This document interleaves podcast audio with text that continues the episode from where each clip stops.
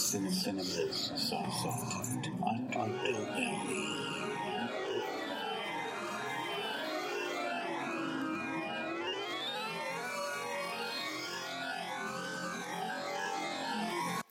Hello everyone, Eugene Weaver here from The Movie Freaks. And uh, in my segment, I'm going to be discussing some recently watched movies. And this is actually going to be kind of my uh, uh, Cinema's Soft Underbelly for the week. And generally for my Soft Underbelly show, I do... Uh, I had been doing every day when I started, and that was just crazy. And then from there, I went to uh, every week. And now I'm at about every other week, unless there's something really important that I absolutely have to talk about. Then I'll do a once-a-week uh, episode, or every week I'll do an episode of uh, Soft Underbelly. But for now, this is going to be my weekly uh, Soft Underbelly installment for Movie Freaks. So there's a good chance that I'm going to also put this on to uh, my own show, We Shall See. I'm not sure yet. Uh, so anyway, so recently watched.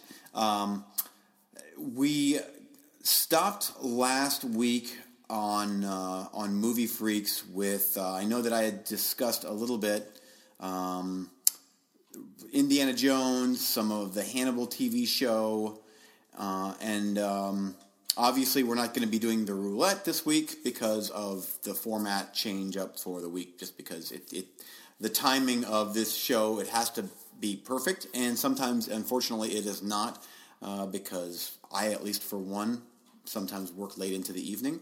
And uh, you know, I've got kids. Eric, same thing. Jess, same thing with working late. So this week, this is what we're doing, and I think it's going to be really fun to kind of have our own little segments on Movie Freaks. So uh, I want to expound on just a little bit more uh, my thoughts on uh, Hannibal, the entire complete series. So I, I finally... finished uh, season three, and by finally, I mean I burned through this, through all three seasons, in about three weeks. I averaged about a season uh, a week. And here's the thing, I uh, I know that that's overkill, and that that pretty much, uh, if you, at least for me, if I watch that much television, I get burned out. I'm a movie guy. I love movies. Uh, T V is extreme distant second place for me. Uh, when it's done right, uh, I can totally get into it. Game of Thrones is a great example of getting it right. Ash versus Evil Dead is another great example. But when I start to feel a ripoff or cash grab or um, something that gets a bit too pretentious, I lose interest very fast. Uh, Lost is a great example of a cash grab. They didn't know where they were going with it, and it ended silly, completely ridiculous. Unfortunately, so does Hannibal, the T V show.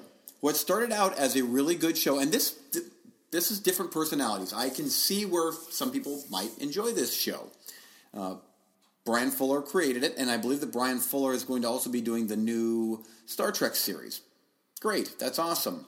But if anybody's wondering why this got canceled, and, oh, it got canceled because uh, the network kept on uh, switching the times around and dates and blah, blah, blah. No, this thing got canceled because it turned into artsy, pretentious, hipster nonsense. Season three, uh, for me, uh, I gave it one and a half out of five stars. That's how much I disliked season three. In fact, I disliked season three so much that I dropped... Uh, season two down a half of a point. So season one I thought was solid T V entertainment. There was more of a movie or a, a T V of the week. Like every week basically there would be a new crime that they had to solve. And I, I get it. There is a progression with our character. There's a progression with Hannibal Lecter, who is played by Mads Mikkelsen. He does a really good job, by the way. Um, Hugh Dancy is Will Graham, and uh, Doctor Alana Bloom is played by Caroline... Davernus, I think. I don't know. Whatever. I, I don't care about the show, really. Jack Crawford, Lawrence Fishburne. Um, and then we've got other uh, character. Verger is in the is in the show in season three. Uh, we've got the Red Dragon, also known as Tooth Fairy, from the movie The Red Dragon and Manhunter. Um, so here's how I rate the show. Season one gets a four star out of five. I, I loved the setup. thought it was really cool. I thought it was great how graphic and grisly the show got uh, on every episode. It was it was horrific. Uh, all the while, Hannibal is very secretly and slyly playing everybody off of each other. It's great. Um, not perfect, but but great. Really, really good. Season two is a little bit more of the same. They up the ante with uh, a bit more unrealistic stuff, as well as getting a little bit more artsy with their slow motion stuff in season two. By the end of season two, I'm like, okay, I'm getting real fast done with this show, but there's only three seasons. Let's soldier on and, and do season three.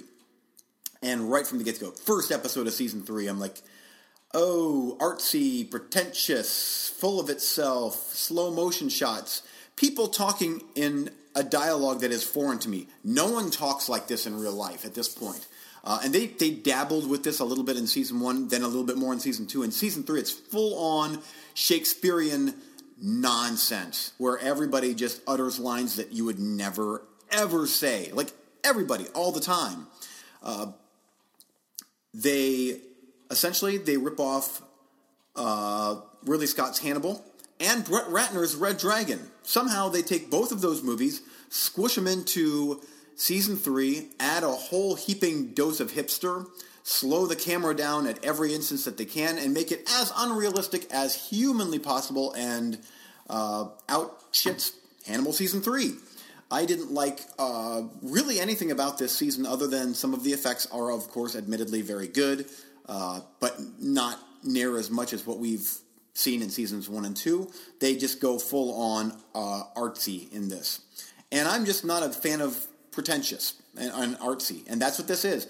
Uh, here's a good version of what I consider to be artsy and a bit pretentious, but in a good way. Uh, and I don't want to say it's not even pretentious because it's such a good movie. It's not pretentious. But It Follows is a good... Um, is a good one for me to, to describe as something that I consider to have a lot of artistic merit, the way it's shot. Uh, the, the character beats in it are very uh, m- not as mainstream horror. Uh, this, on the other hand, is full on. Uh, you know, I haven't read the Thomas Harris books.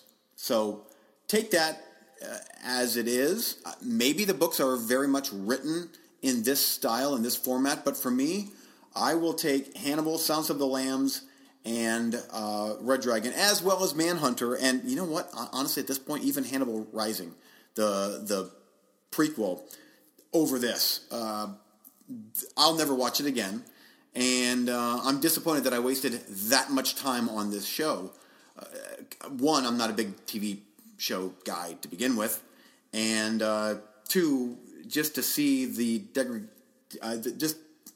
the degradation of this show from really good season one, good season two, and not good season three. And I feel like I kind of flushed a lot of hours away. So my T V watching is done for a while. We'll just say um, Eugene's going to hold off until Game of Thrones season, what whatever they're on, five, six. I'll get into T V again at that point. Otherwise, the occasional Twilight Zone episode, um... yeah, that's about it. I don't have any interest in in uh, this stuff. So, uh, anyway, if you are at all interested in this, great. Give it a watch. The first two seasons are on Amazon Prime if you're interested. Uh, season three, I have all three on Blu-ray. Uh, stupid me, I bought all three of them for three bucks. Good price, but not for something I'll never, I'll never watch again. Uh, but I would be curious to know what other people think of, especially season three, because it is a mashup of Ridley Scott's Hannibal, Uh, coupled with Red Dragon and smushed together, and, and none of it near as good as the movies. And that's saying a lot because I'm praising Brett Ratner's Red Dragon uh, and elevating it significantly from what this show is. Uh, also, um, what's her name? Uh, Scully from uh, from the X-Files. Um... I, I'm drawing a complete blank with uh, with her name. It's it's Gillian Anderson. There you go. She, uh, along with the Alana Bloom character played by that Caroline uh, Davernus, uh, if you pronounce it that way, uh, neither of them seem to have a good reason to be in the show at all. uh, especially Gillian Anderson. I didn't get her character. I thought it was stupid. Um, and uh, the, it almost feels like she's embarrassed saying the things that she does because it's so ridiculous and nonsensical. So anyway, uh, as a whole, if I would lump all three together, I would give this show, uh, because season three is so bad, I would, I mean, two and a half, maybe, maybe three stars, but that's pushing it. Uh, right in that line of two and a half to three because of the really, really good season one and the watchable season two. Uh, anyway, I've spent too much time on that because uh, just thinking about that show uh, upsets me because I wasted so much time on it. Okay, moving on. Um... So I talked already about Silence of the Lambs and Hannibal, the movie, on the last Movie Freaks. Um, so I don't want to spend a whole lot of time on that.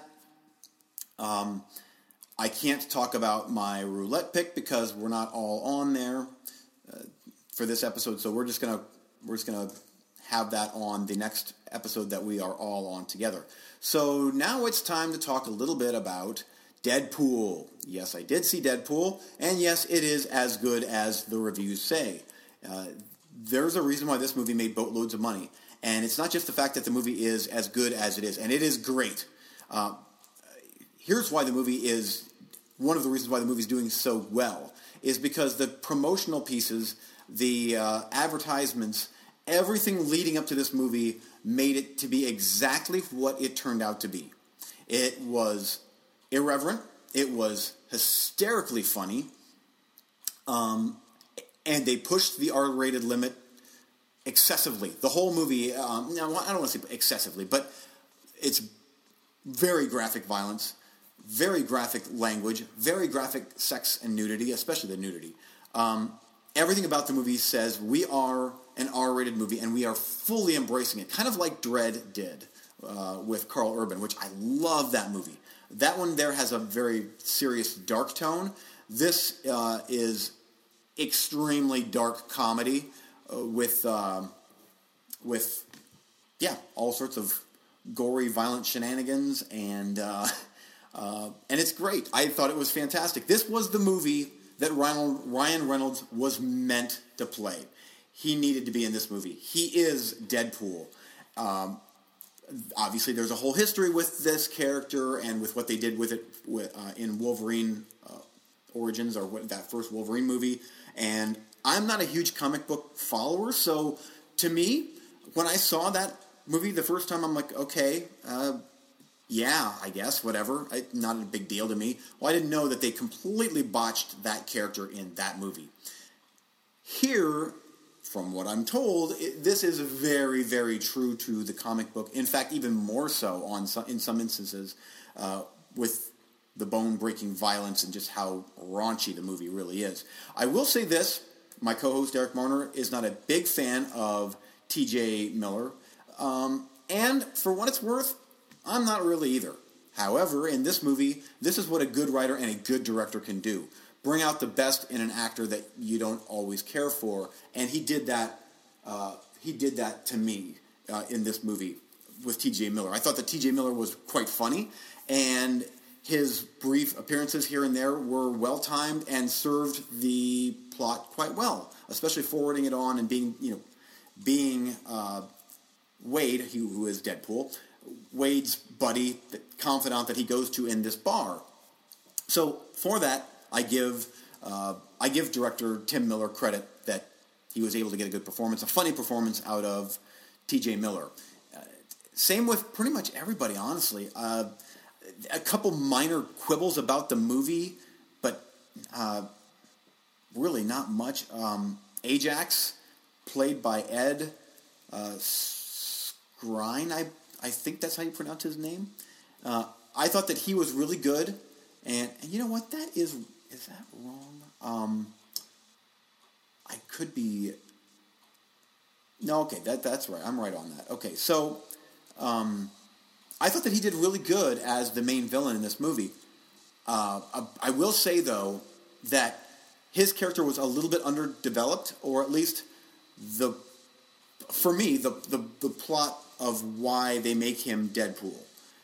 It's in there, but it just felt like they could have delved a little bit more into what the villains were really all about, and uh, instead of just being bad guys that Deadpool's going to kill. And, and that's a minor quibble, and that might just be me. There's flash forwards and flashbacks and fourth wall breaking and and a romance that genuinely works, uh, even though it's, like I said, it's just it's raunchy and it's but it's funny and it's actually heartbreaking and touching. So I like the fact that this movie is able to bring so many different things to the table, and that's yet another reason why it did so well. We're talking one hundred fifty million dollars uh, for an R-rated movie in four days, and that is just unheard of. Now, speaking of that R rating, lots of sold-out shows, obviously. We were in a very big theater for our Friday night showing, and it was, yeah, it was probably sold out, I would imagine. We got our tickets ahead of time. Uh, the amount of kids in this movie with their parents was staggering, and I'm not sure what the mindset is of a parent. Uh, if you are a listener and you are a parent taking your seven or eight-year-old daughter or son to a movie like this, I, really, um, you might want to hop on IMDb. I'm not trying to judge, but it just seems like not just the movie itself, but the trailers playing in front of it aren't really the best thing to be showing a really young kid. That's just me, you know. Uh, take it for what it is, but there was two very young girls sitting in front of us with their mom and dad, and uh, at one point the dad leaves, and so there's like a seat in between the mom and the two girls, and uh, there they are watching sex and violence and swearing, and I'm like, really? The one girl was playing on her phone the entire time because she didn't like it, I'm, I'm guessing, uh, but we're talking young kids. So anyway, for what it's worth, if you are thinking about taking your kids to see Deadpool, really do some research because it is a rough movie. It, it truly is. Uh, it's fun, but it would be a lot more for, well, it's rated R for a reason. So, you know, because of that, maybe reconsider. And uh, uh, late teens would be the, the place to start. Anyway, uh, I would imagine that because of the success of Deadpool, we are going to be seeing more Deadpool. And we will hopefully be seeing more R-rated superhero movies and just more R-rated movies in general. I, I'm so happy that this was a success. Uh, while Dread, I think, needed to be way more of a success than it, than it was because I really liked Dread, we finally have a superhero movie that is a hard R, that is doing huge numbers at the box office. People love the character. We're going to see more of Deadpool. We're going to see more... I, I cannot imagine we're not going to see more R-rated stuff. In fact, I really wish that, that uh, Suicide Squad would have embraced what looks to be an R-rated subject matter and just fully embraced that. Uh, however, regardless, I think that movie looks so good. I can't wait for Suicide Squad. In fact, I would say that Suicide Squad is probably my second most anticipated superhero movie coming out. I know that Captain America is going to be really good, and... Uh, Batman versus Superman is going to be really, really good. Uh, Doctor Strange. There's so many superhero movies.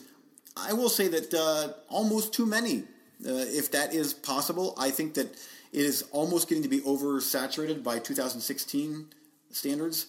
Uh, this seems to be a bit much. Um, just, it seems like every month there's a new one coming out. And I, my fear is that a colossal bomb is going to happen, and it is going to happen eventually. One of these movies is going to be a huge budget, and it's going to be a colossal bomb, and then all the studios are going to, whoa, okay, pull back, hold on, hold on.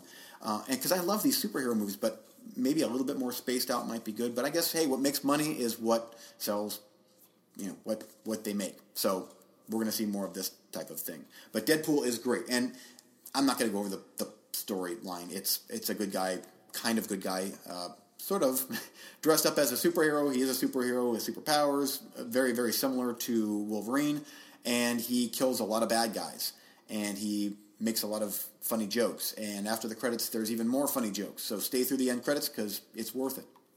Okay, anyway, uh, next up, after Deadpool, and it was really good to do a, a positive review after uh, the other one. Ugh. Um... I did write, I'm going to wrap my uh, review segment up with uh, Anomalisa, and this is one that is uh, playing right now at the Nightlight Cinema in Akron. It's where I work, And this is the latest from Charlie Kaufman. Stop-motion movie, ninety minutes long, of a man that is on a business trip, an overnight business trip, for a speaking engagement in the morning. And we follow this man, voiced by, uh, uh, oh boy, let me pull this up here. I don't want to get it wrong. Um, David Thewlis. Uh, so David, there's three voices in this movie, by the way, three voice actors. David Thewlis is the uh, the the main voice, and he is play, his character's name is Michael Stone. We also have Jennifer Jason Leigh is the voice of Lisa Hesselman, and Tom Noonan, the great Tom Noonan. He's the voice of everyone else. And there is so much more to this movie than what you see on the surface. On the surface, this movie is more of a a, a a character study on this lonely man that's going through middle age, that is in a bland marriage. They've got a kid, but he's in a bland marriage. He has regrets, and he contemplates these regrets over a night in Cincinnati, Ohio. Everybody around him is voiced by Tom Noonan, and everybody has the same monotone voice, and everybody bothers him until he meets Lisa Hesselman in the bar of the hotel, and they fall for each other, and uh, they have a one-night stand, and that's when all sorts of weirdness ensues. And after a little bit, at first it was like, wow, I'm watching a stop-motion movie, and uh, it's like I immediately imagined, like, okay, David Thewlis' voice, he is Michael Stone. And as it went on, I thought of it less and less as a stop-motion movie, but as a full-on art piece uh, caught on film. I loved it. I love this movie. In fact, I love what I like about it is when the when the credits rolled and I thought about it, I'm like, there is some underlying themes going on here that you that when the credits roll that you literally kind of put together yourself, or at least I did. Um, and I'm not going to spoil them on my review of the movie because it's so cool to think of it in different layers. Like, with one layer it could be this, and in another layer it could actually be meaning this, and this is what actually happened, and then it also could be this. So um, I don't want to spoil that. I think that you should go out to see it. Please come up to the Nightlight uh, Cinema to watch it, and I'll serve you a tasty beverage and serve you some popcorn, and you'll love the movie. Um, Charlie Kaufman isn't, I guess, for everyone, so keep that in mind. I haven't seen all his all his movies. I believe that Eric has watched most of them, uh, other than this one here. I'm very, very curious what Eric's thoughts would be on Anomalisa, just because it's, well, I say it's so different, but I guess I think Charlie Kaufman's movies are different. Uh, it's darkly funny, yet it's very, very, very heavy and sad, and um, when it's done... And I have to choose my words carefully because, again, I don't want to spoil this. When it was done, um, I'm like, oh, okay, well, you know, it ended, okay. And then, when, like I said, when I started to really think about it, I'm like, wow, okay, that um, that was, that could have gone this way. And if that's the way they went, ugh, man, ouch. So, anyway, if this is what middle age is like, and I'm fast, fast approaching, or there... Uh, to middle age. I'm forty-one. Uh, that it's a scary thought. Uh, I'm happy with my life. This guy is obviously not happy with his life, but I hope that I am never in that situation, and I don't think I would be. Uh, so powerful. Such a powerful movie. Uh, I cannot recommend this enough. I only gave it four out of five uh, simply because I need to watch it again to wrap my head around everything that goes on in first the jet, then the airport, then the taxi, then the hotel, then the hotel bar, then back to the hotel room, then to his conference, then back home. There's so many things going on set to something so simple as a man on an overnight business trip. It's it's such a simple setup with such heavy, heavy subject matter that is going on. So please watch the movie. It's really, really good. And uh, I wish that there would be more movies made like this, I, especially in this format, stop motion. We rarely see, oh, this is an R-rated movie for a reason. It's uncomfortable, but it's cool to see an, a stop motion movie, animated movie that is R-rated like this, that needs to be. This this should not have been cut down to a P G thirteen or a P G by any means. This is a heavy R-rated movie, and it should be that. So I am very glad that they went that route. Um, so anyway, there's a couple other movies I could talk about, uh, but you know what? I, I'm going to save those for the next time we have an actual Movie Freaks uh, podcast taping with all of us on. I've recently rewatched Indiana Jones and the Kingdom of the Crystal Skull, which I will say um, it does not help watching that directly right after Hannibal Season three, uh, because I was pretty pissed by the end of Hannibal Season three, and then I finished up Kingdom of the Crystal Skull because I broke that up into two nights because it was so bad. Um, I might want to delve into that just a little bit more on Movie Freaks and talk to the other two about that movie and everything that is wrong with that movie. Um, but anyway, that's for another time. There's a couple other horror movies that I'd like to talk about, but I want to I want them to chime in on that as well. Uh, I will say this, though. By the time this uh, episode is up, my review for Southbound will be up on uh, on the Movie Freaks podcast Facebook page, so please make sure to check that out, give it a read, give it a thumbs up if you're at all interested or if you like it. Um, also today I posted my my official review for Anomalisa on Movie Freaks Facebook, and Friends of the Nightlight, and then uh, Weaver Media Productions Facebook page and Cinema's Soft Underbelly. Uh, I'm really trying to get some more reviews going on out there and all that good stuff. Um, Anyway, that's going to do it for my segment of the show, but I'm going to quick plug a couple things before I uh, I sign off. Please make sure to listen to uh, Cinema Soft Underbelly on iTunes. A new episode will be will be taping probably next week. I'm I'm pretty sure next week. Uh, I might even throw this one on to onto the uh, Soft Underbelly as well, just as a as a filler type deal. Um, and then, obviously, Eric will do the whole chiming in on Movie Freaks, where to find us, all that good stuff. Make sure that you, uh, if you get a chance, stop by uh, the Nightlight Cinema in Akron.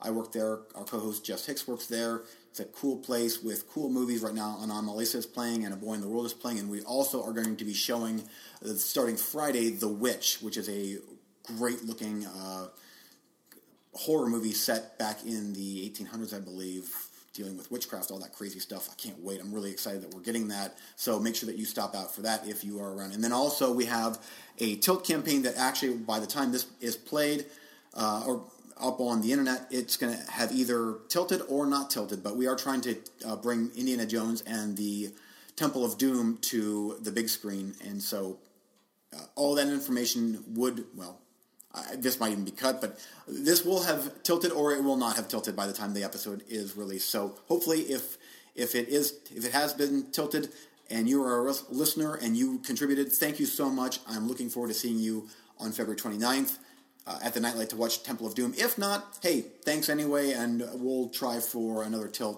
uh, some other time. So anyway, that's going to do it for my segment of Movie Freaks. Uh, thanks for listening.